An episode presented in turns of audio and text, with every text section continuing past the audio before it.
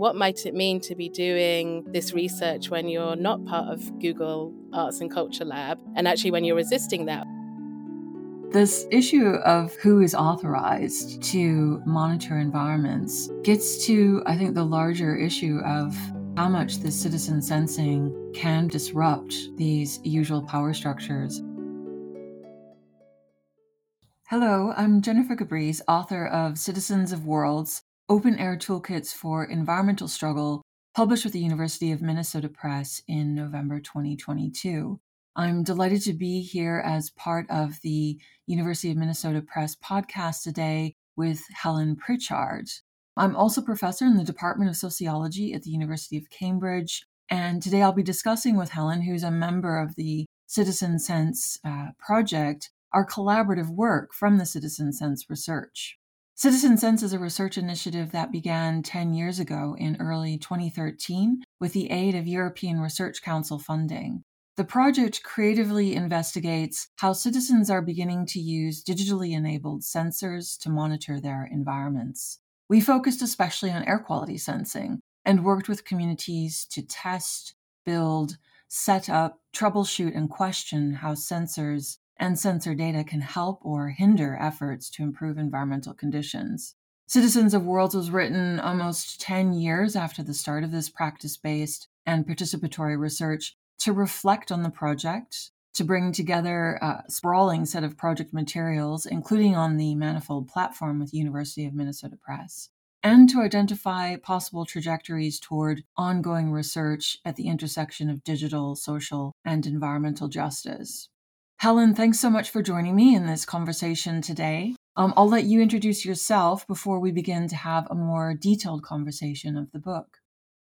Hi, Jennifer. It's really um, fantastic to be in this space together today. And I'm really looking forward to having some time to talk about the book and your work. So, I'm Helen Pritchard, and I'm based at IXDM, the Institute for Experimental Design and Media Culture at the HGK in Basel, which is part of the FHNW University of Applied Arts and Sciences in northwestern Switzerland. And I'm a professor and the head of research there in IXDM, where I contribute to the Critical Media Lab and HyperWerk. Um, I also, um, as an artist and designer, I co organize together with two different groups the Regenerative Energy Communities Project and the Institute for Technology in the Public Interest and since 2013 been working um, as part of citizen sense together with jennifer. So it's really great to be having this conversation with you today because we collaborated for so long on this project and because of your incredible background in creative practice participation and uh, digital social research, really. So there's just so many possible threads that we could pick up in this collaborative work as well as the, the book itself. Uh, hopefully, we'll be able to kind of contain it within the space of a, a kind of reasonable podcast length. But I think we were going to start with this concept of how to make breathable worlds that comes up in the, the introduction to Citizens of Worlds here's something where I think a lot of our conversations when we were collaborating were about DIY technologies and instructions and forums and tutorials. So the how to really came up as this recurring format that we noticed in sensor spaces. I don't know if you want to sort of mention anything about the how to and instructions more broadly as, as part of working on this practice based work. Yeah, I mean, if I think back to especially the early days with Citizen Sense when we were almost in a kind of sedimented of like stacks of how to instructions, manuals, videos, protocols, you know, the office was kind of full of this detritus of how to kits that in some ways it almost could feel like the how to was in a way of many of the different groups that we were engaging with and the different uh, technologists who were working on some of those how to's at the time that they almost could have a kind of techno solutionist paradigm like the how to in a way was the kind of space of in a way of the tech bros in some ways in that kind of area of citizen science and citizen sensing. When I think about the kind of Citizen Sense project, and especially during the time when we were intensely working together, the way in which the work really allowed to bring up a kind of feminist practice or a trans feminist practice of working with citizen sensing and with all these how to's that sur- were surrounding us.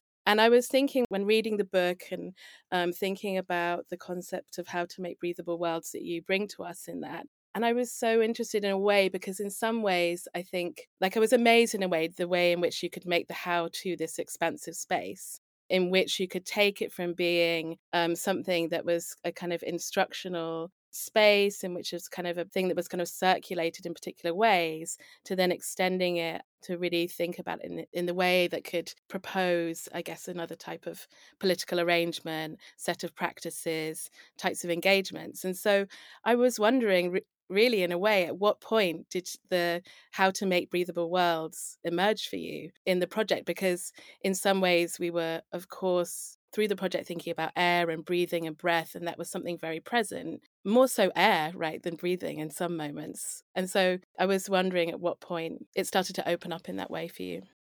Yes, I think this is a really interesting question because the how to is an organizing logic and practice for the book. Um, so, Citizens of Worlds is really organized as a how to guide, but it does attempt to disrupt the logic of the how to by actually passing through it. And here's where I draw on a whole range of uh, different approaches pragmatism, practice based theory, and participation to think about how following instructions rarely goes according to plan. And that's something that really we found through our own practice based research. We would have a set of what seemed like quite, quite straightforward instructions for how to set up a sensor, and it would rarely actually come to fruition in that way. Or we would have a clear plan for how to set up sensors in communities, and that a whole set of other issues would come up to be troubleshooted. But here's where I think because we were monitoring air quality and thinking about air as not just this sort of biological relation, which is often discussed as though uh, breathing is a kind of universal thing that everybody shares. Everybody has to breathe.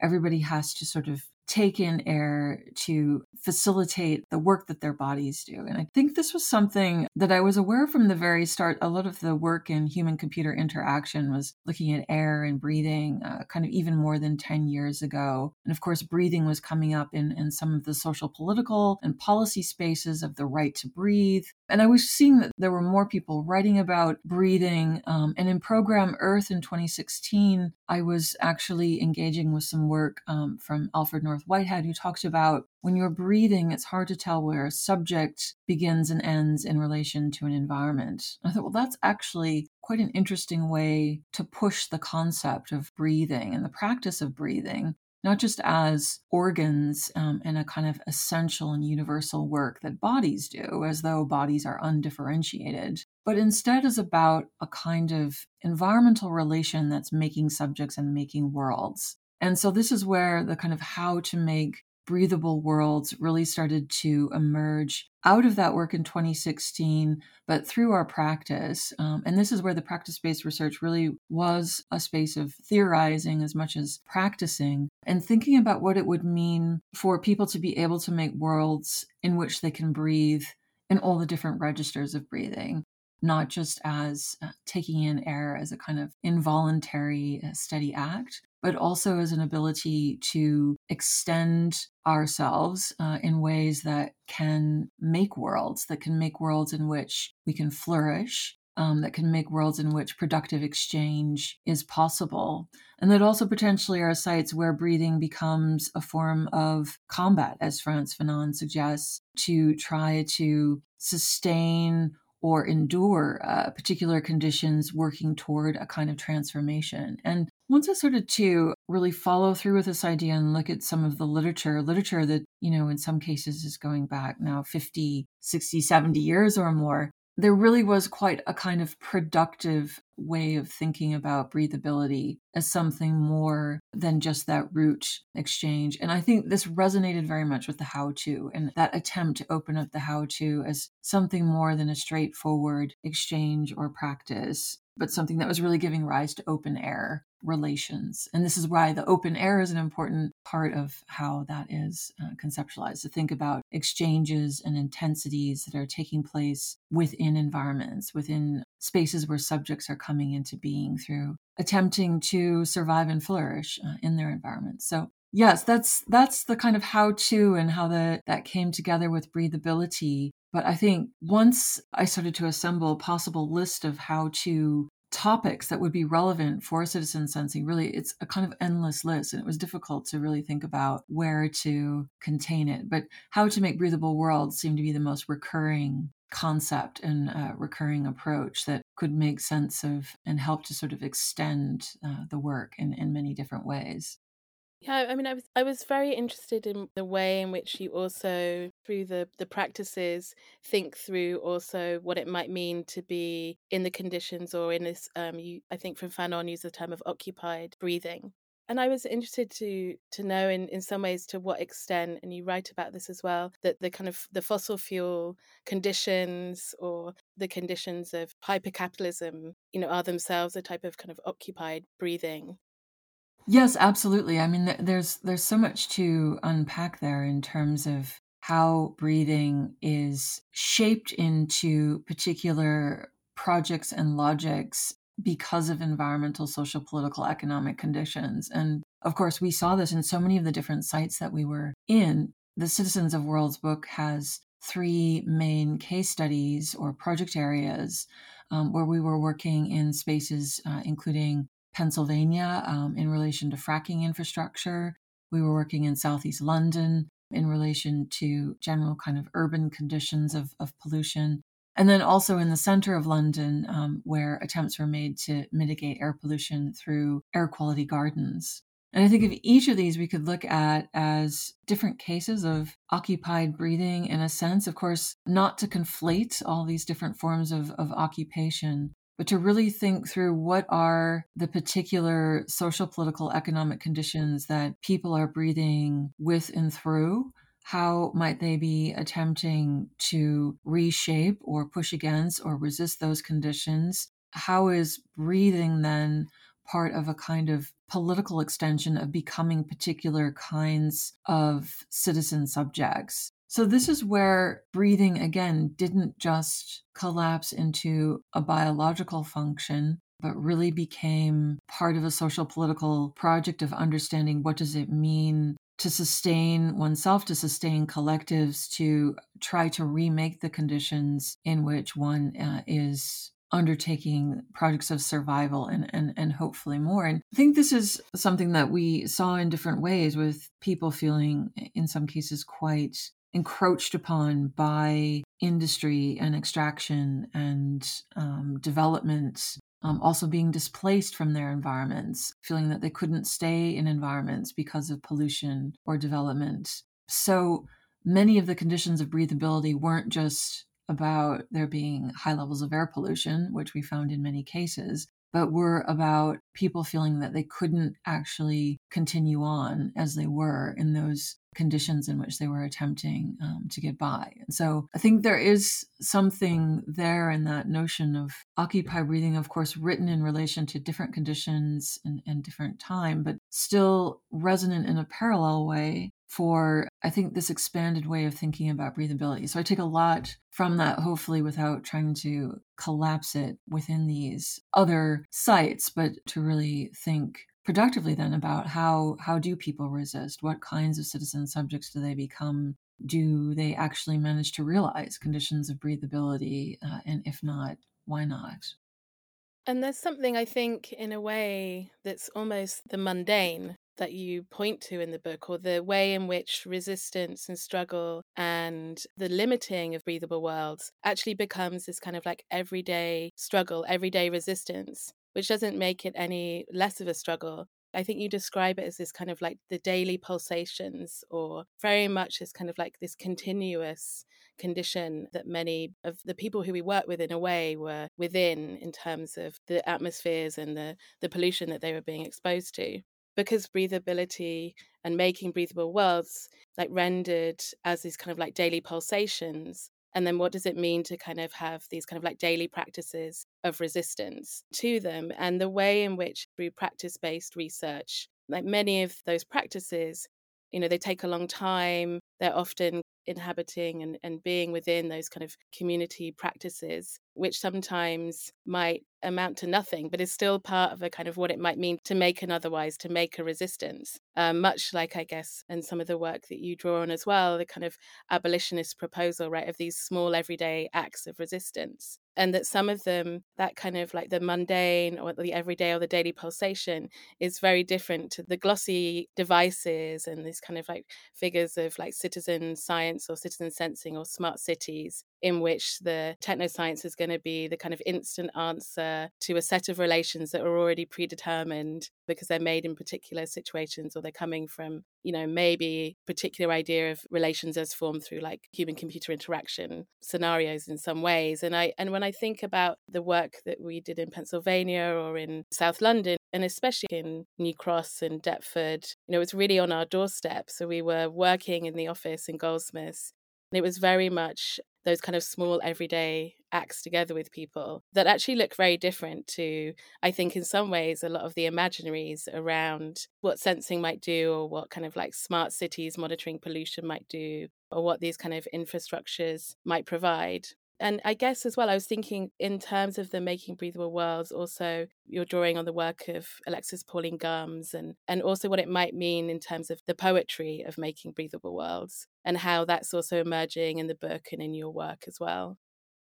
Yes, well, there's there's a lot to um, pick up on there, and I think this notion of the daily pulsations, which you you flag in relation to the introduction, is an interesting one vis-a-vis Fanon, because there's another way of perversely reading that in relation to sensor data, and how the assumption with sensors is that monitoring will take place almost for a kind of collapsed period of time. Time doesn't figure in that promise of the of the technology and the kind of political environmental solution will be realized through the monitoring and this is what I think we found through the practice based research and through deploying sensors and through uh, attending to the data and attending to people's concerns, having to really inhabit those daily pulsations and to understand what people were experiencing and flagging in response to what was happening in their environments, their own sorts of struggles that might be taking place in relation to planning applications or development or other events that might be underway uh, with industry and their struggles in what might be community forum spaces or town hall meetings, and how the sensor data then became interwoven with these daily pulsations. And it wasn't just this kind of immediate uh, solution or outcome that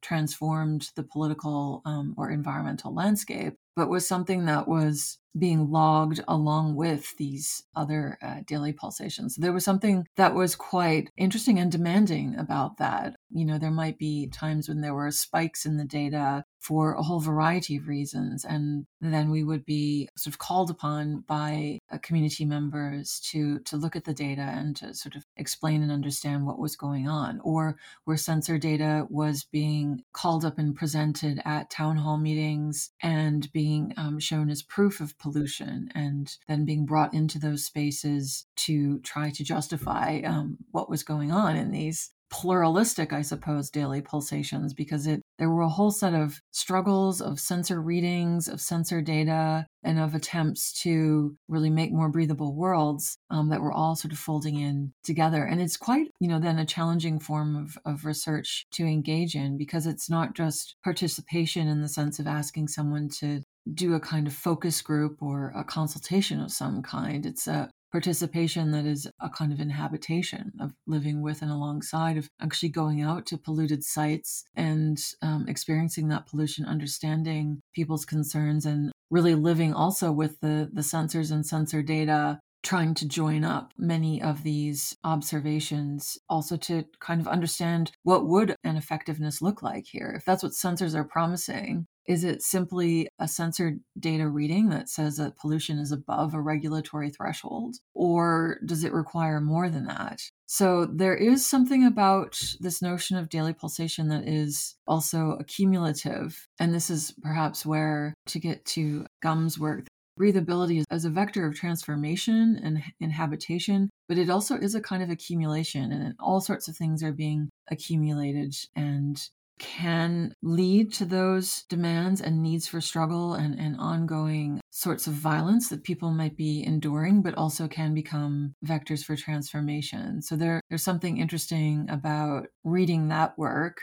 alongside the work that we were doing as a way to think through the practice and and to hopefully more thoroughly and effectively reflect on that and think about what would it look like for people to be able to use the sensor uh, data in um, ways that could have an effect? And is it just the sensor data? Because that's how it's presented but of course as we soon found out that's just one of many components um, in uh, how people tried to put pressure on various regulators industry and each other to try to realize change so I think this notion of daily pulsations is, is, an interesting one to weave then into the conditions of breathability and how that might transform. But I think here, you know, also just to ask you as someone working on the project and, you know, very much a part of these ongoing attempts to keep the sensors working, to join up community concerns, to participate in workshops, how you would narrate this space of breathability through the the kind of struggles that you know you noticed in communities and how you felt i don't know if positioned is the right word but um, involved as a researcher in making that research because of, of course it transforms people not only as citizen subjects but it transforms us as researchers. And this is something that you wrote about um, in an article we put together in 2016 is you know what does it mean to be affected by these problems and to have to respond to them? What kind of research comes out of this struggle? How does this transform the conditions of doing research altogether yeah, I think there's something around how to make breathable worlds that, in terms of the transformation possibilities that I was part of in Citizen Sense, in terms of what it meant to enter into that commitment with others, with the communities that we were working with, with the people we were working with, and in a way and, and i think that's also the way of course in which you take that concept up in the book and mobilize it is that the how to make breathable worlds was never a kind of cookie cutter answer in any way in terms of the conversations that we were having the commitments that we were making together the transformations or the impacts or effects that we wanted to get close to um, as a collective of, of researchers who were working on it, both within the team, but also within, when I talk about the kind of collective of researchers, you know, really the communities who we worked with were really our co researchers in this project. And in a way, I think, you know, part of the How to Make Breathable Worlds uh, what I experienced in the project is really how to make collective research possible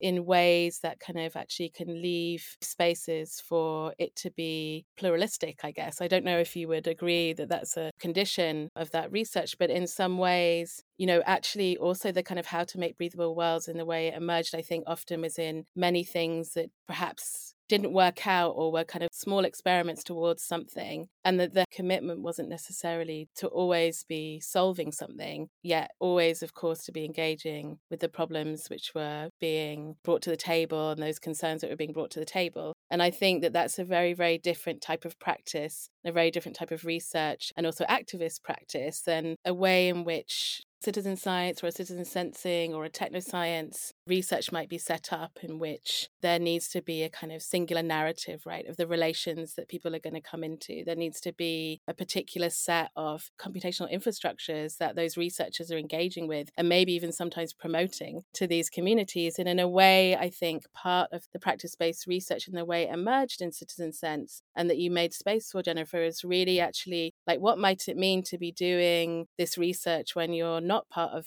Google Arts and Culture Lab, and actually when you're resisting that, or when you're not kind of actually assigned to a military contract, which is asking you to test a particular machine learning algorithm, that you need to kind of basically wash together with communities on an air quality project. You know, we were really actually like, what does it mean together with people who have concerns about air quality to take up these practices together in ways which then might be able to i don't know make impacts or even to be able to just engage with what was happening. Like i really think that's why i kind of was picking up on that daily pulsation because i think in a way we did a lot of work to really often try to resist the silver bullet question or this idea that we would be solving the issue of air quality in southeast London, for example. It was something that we often were repeating. And in a way, I think that's like a big part of it, what it means to unlearn in a way, unlearn together that something's going to be solved by going in and doing those practices. Because I think maybe that sometimes if we were to be critical of practice based research, it often might set itself up with something to be solved.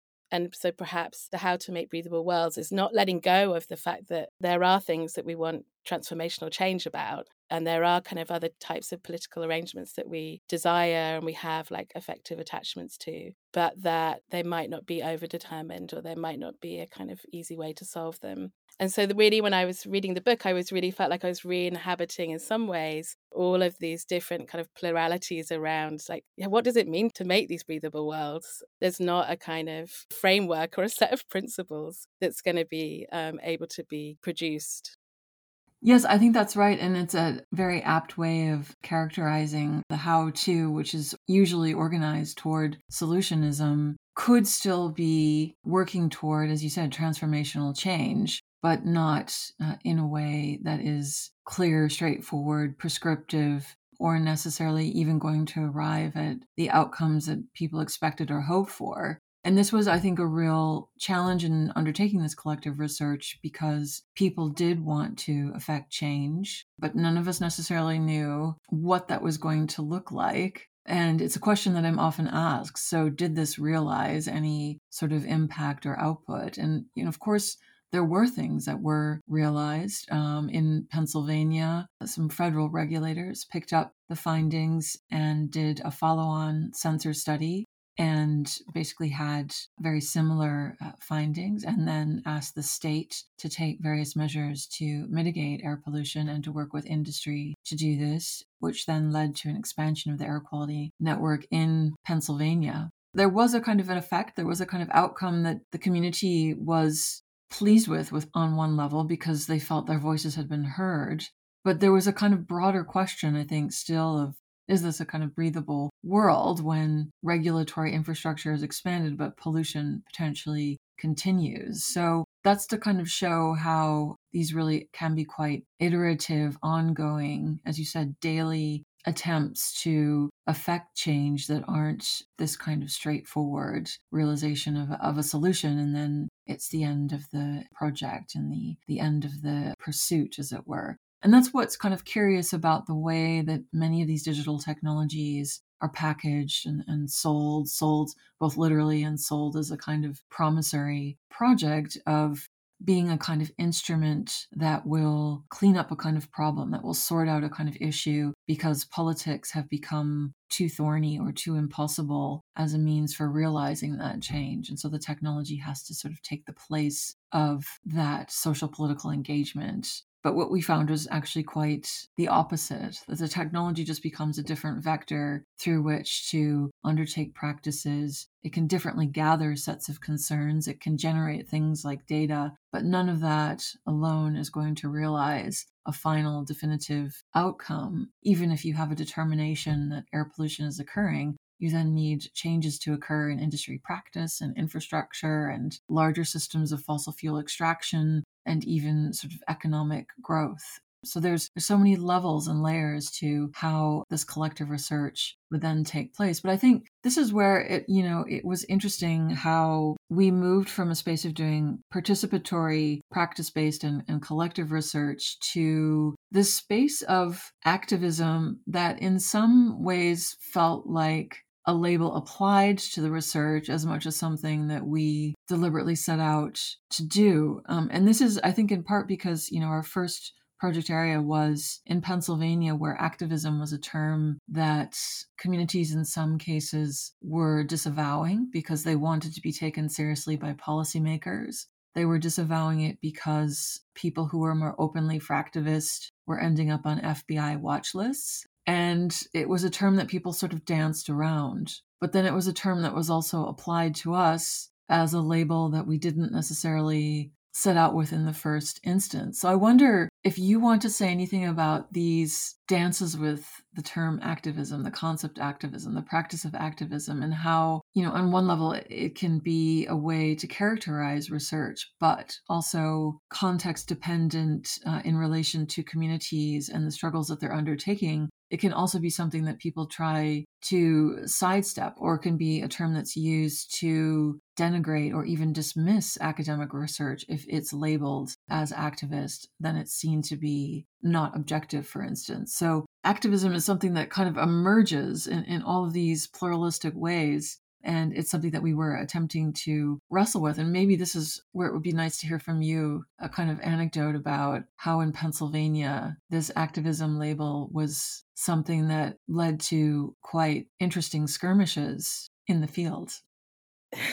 yeah, I mean, I can talk about that. I also think about how, in some ways, there's a kind of queer activism really present in this project, and also in the way in which we understand or got to understand our own activist practices and our own positions with that because you know in some ways if i, I think about the work of lauren berlant or uh, like heather love in feeling backwards right? This idea of a kind of political or activist practice which might not be a form of direct action. It might also involve like crying sleeping being depressed like all these kind of slow forms and the way in which as well lauren berlant writes about that kind of magnetism that people have towards things in which they might have very uh, like different attachments which is in many ways i think also how the practice of citizen sensing brought people together in the project especially in pennsylvania right with different forms of attachment to that and different types of political positions different types of friendships and relations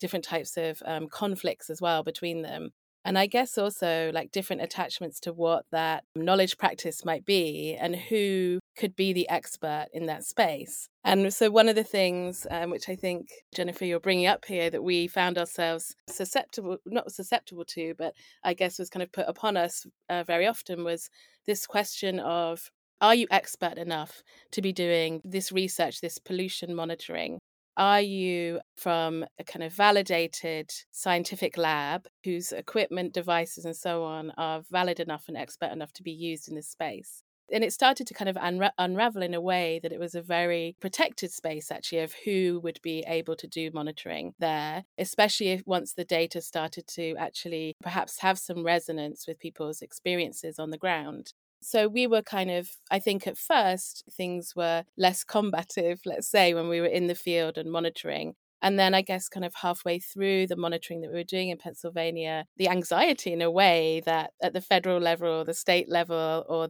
those who might not want people to be monitoring the potential of pollution in those spaces started to arise. And one of those things was the interest in Fox News in the data that was being produced. Fox News had been contacting as many people as they could who they thought might be working as part of this citizen monitoring group. Some of the people were quite publicly sharing their data in different things like town hall meetings, and other people were anonymously participating. And so they were really trying to find out where we were, who we were, and also they had this narrative that we were spreading that they were going to test the validity of our devices, I think, if I remember rightly. And they were going to prove that these researchers from London, from the Citizen Sense, were fraudulent, actually. I think this was a kind of narrative. Uh, one time I, I'd returned back from a meeting with somebody to the hotel in which I was staying in. And at that point, I think that the the person in the hotel, for some reason, I'm not sure why, she had a moment, I guess, of perhaps thinking, she shouldn't have disclosed what she had. And she she said to me, Fox News rang. They were ringing everywhere, and I told them you were staying here. They're going to come at daylight, and they want to like ambush you in the car park. And so, for some reason, I'm not sure why, because she kind of confessed it to me that this was going to happen. And so at that point, we were also kind of actually working with the a legal team actually at Goldsmiths also to think about the licenses on the citizen data because they also were quite interested um, to get hold of that. So at that point, you know, there was this question of like, well, what am I going to do? Where am I going to go? And so we kind of made this plan that I was going to leave the hotel in darkness to avoid this kind of ambush in the car park. But then I had to, I think I had to pick up some data or I had to meet with somebody who I really wanted to meet with for a long time. So Jennifer and I made this plan together. The, the one place where they wouldn't look for me would be um, the compressor station, because some of the people we worked with were also people who had infrastructure on their properties. And they, they'd given us the keys because we were also monitoring there and it was, you know, we were collaborating. So the place, so I think at like four or five in the morning, I drove to the compressor station. and that was where I kind of saw sunrise and hid out from Fox News and at that point because of course when you're monitoring in these situations as well there's also people who are working right in these compressor stations and they were there and they made me a cup of tea and then we kind of had a chat and then as the space cleared i kind of moved off and i think then kind of made a, a dash to a hotel in upstate new york to avoid the Fox News ambush. And I think at which point they, I think they tried to then do some other interviews and they were always sending us updates. So we've interviewed this and this person, but they never managed to launch a story, I don't think. And I really think that was also because actually the community members, and, and one of the reasons that I went to the compressor station is also the person who owned it said, go there because I'm not giving, I haven't given them permission to go on my land. So they actually cannot interview there or try and question you there. So, I mean, I think this is where that type of Jennifer, the way you write about this co constituted activism really starts to kind of emerge, right? Like what it means to kind of do this work together. Yes, it takes, I think, co constitution to a whole other level um, in a certain way. But this issue of who is authorized to monitor environments and who's able to really observe, document, and communicate this gets to, I think, the larger issue of the kinds of power structures that are very much bound up with how knowledge is generated, circulated, and acted upon, and how much this citizen sensing can really potentially disrupt these usual power structures um, in relation to environmental knowledge, other forms of, of knowledge, and what kind of um, entities then come in to try to disrupt that process. Um, and of course, this is just one of many narratives of attempted disruption. And I think we were really, on a certain level, at least I was surprised by the level of attention that the citizen monitoring was attracting and the attempted disruptions to that and the various uh, kinds of interactions that we were finding ourselves drawn into in these attempts to explain the project. In one case, I think we were even told we, sh- we should have asked for permission to undertake the monitoring. A case did later come up in Wyoming. Uh, uh, I think it was on Bureau of Land Management land about whether people could monitor and that was eventually protected as a form of um, free speech. So these these attempts to disrupt other ways of engaging with and, and knowing air quality of knowing what's going on with environmental change and of circulating that material I think has been a kind of interesting way in which we've uh, come to understand that the kinds of action and activism that we thought we might be engaged with, people thought they might be engaged with, could also transform and develop in other ways because of how the uh, monitoring was understood by other entities. And, you know, we even, I think, encountered some interesting disagreements within political organizations um, at, at, the state and federal level. There wasn't kind of agreement across environmental health and, and other entities about how or whether to respond to citizen monitoring, whether the data could be seen to be legitimate. And um, of course, then one of the responses was to do a parallel follow up study to try to recreate the findings in classic scientific methods.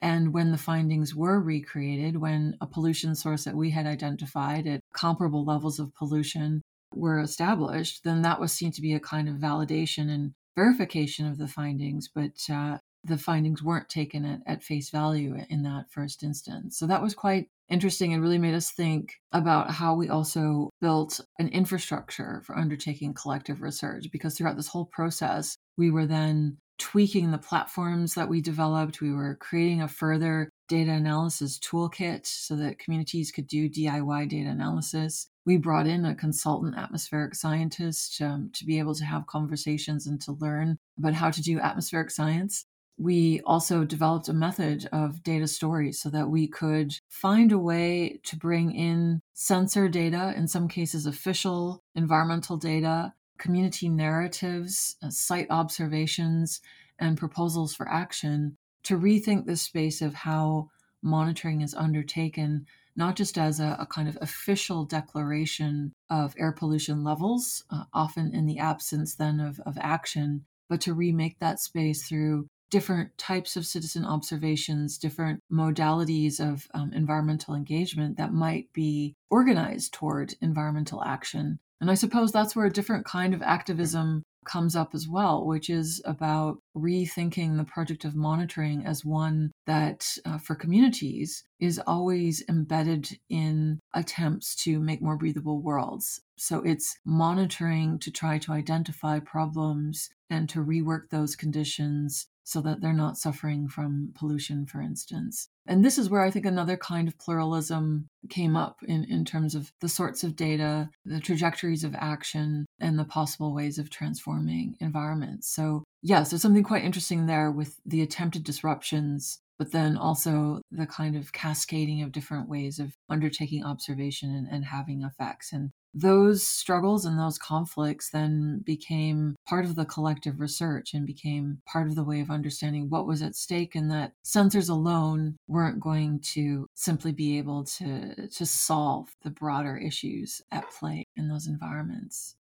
Yeah, but I mean, also when I think about the work that we set up and also the infrastructures that we built in terms of the open air toolkit, or the open air platform, the dust boxes, all of the sensing kits, the eh, the community infrastructures. In some ways, you know, at the time, I think there was really this also this kind of emerging proposition, right, of individuals kind of quantifying their exposures or quantifying their experiences of pollution and also the kind of computational practices that were emerging around that were really kind of designed for that for the individual or this kind of idea of like an individual digital sovereign or something who like is kind of um, turning the camera back on themselves you know monitoring collecting accumulating all this data um, using these cloud services to do that. And if i think about the kind of in some ways we were through the kind of collective infrastructure that we set up and actually the way in which we worked particularly with this temporal and spatial monitoring that was to get done together with communities in which also people would swap their devices would help each other to map where their device would go. So it wasn't necessarily even an individual choice of where that device would be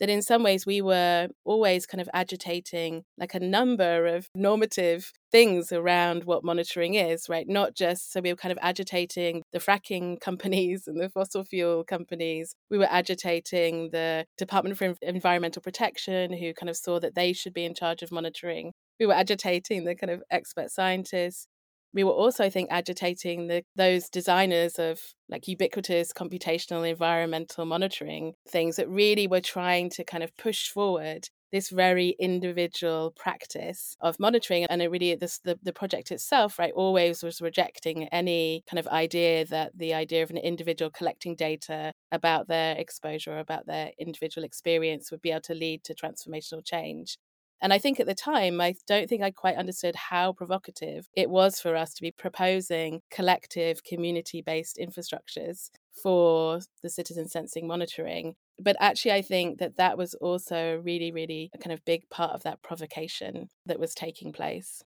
Yes, and I, I think this is really a central observation. I didn't realize it would be such an agitation either. But in the process of trying to follow through with working with communities, but also trying to do um, the digital otherwise, computing otherwise, which I think is a topic what maybe will come up in a moment. But to really think about the power structures, the promises, the usual ways of developing, organizing, and installing technology, that if we thought about this as a collective project that was tuned toward a certain kind of collective inquiry for making more breathable worlds, we would be really remaking the whole diagram of technology and power and possibility. And it's an incredible amount of work, but it also can really start to overturn many of the assumptions about technology and the possible effects it might have. And what was really quite interesting is how we were also being agitated, I think, by communities to think about how to make our projects accountable and to make the technology in a way accessible and usable for them so that they could actually do the analysis they wanted to do and demonstrate particular concerns. So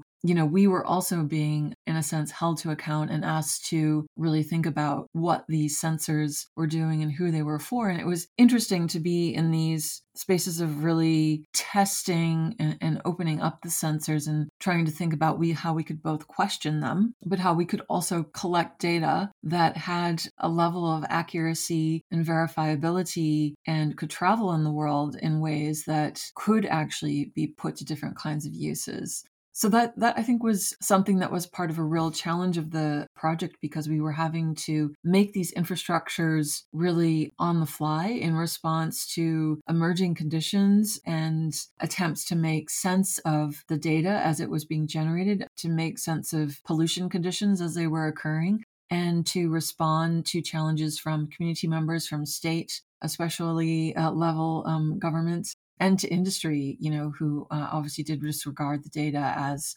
speculative and uh, not uh, sort of accurate. But having to then think about building an infrastructure that could enable these collective forms of research and inquiry, that could respond to these challenges, and that could become a kind of ongoing space of contribution and encounter really is a, a, particular way of engaging with technology that remakes the usual diagram of how technology is developed as something that's usually within a space of big tech and uh, large funding and is then tested in user groups, uh, kind of quite contained settings the ethos and the objective of that technology is meeting very particular interests and concerns. And then it's rolled out for universal users to um, engage with, whether it's relevant or not, and often without thinking about the possible harms that can be done at that point of, of circulating in the world. And by really working at the point of technology development in this other way with communities, we were really remaking that space of what technology might be able to generate as as part of this larger project of, of making more breathable worlds. So I don't know if here you want to also talk about uh, some of your own work on computing otherwise, because I think this is really a, a, force to be reckoned with in your current work, Helen, where you're really taking this computing otherwise into many other spaces. Yeah, I was thinking when you were saying about this question of what the monitoring was for or what the sensing was for. And in some ways, and you write about this, um, and it's a key tenet of the book as well in terms of struggle. In some ways, I guess a kind of computing practice is not necessarily something that is normally aligned with struggle. Like, what does it mean to have a kind of computing otherwise in which struggle is part of that practice or the building of solidarity across struggles? You know, if I think about the work in Citizen Sense as well, right, that was also about a solidarity across different struggles. We always kept that in the room. And that's really not the kind of, we might say, like a mainstream or dominant computer science practice, right? You don't keep the feminist struggle in the room. You don't keep the queer struggle in the room. You don't keep like anti racist struggle in the room. You don't keep environmental struggles in the room together. You know, there are, um, I think, amazing projects happening in computer science which do do that, but which are often kind of even not recognized as computer science or computing. And I think that they are part of that kind of like the struggle for i don't know if we could say like how to make a computing otherwise jennifer right like you know it seems like there are many people and together with ren britton actually we wrote this piece and we've been doing this work called 4cs so for CS and using the kind of acronym of computer science, in which we switched the CS for different metaphors such as cushions and stargazing, crying sabotage, chance and scandal. But we were also using the project to really try to kind of also document and map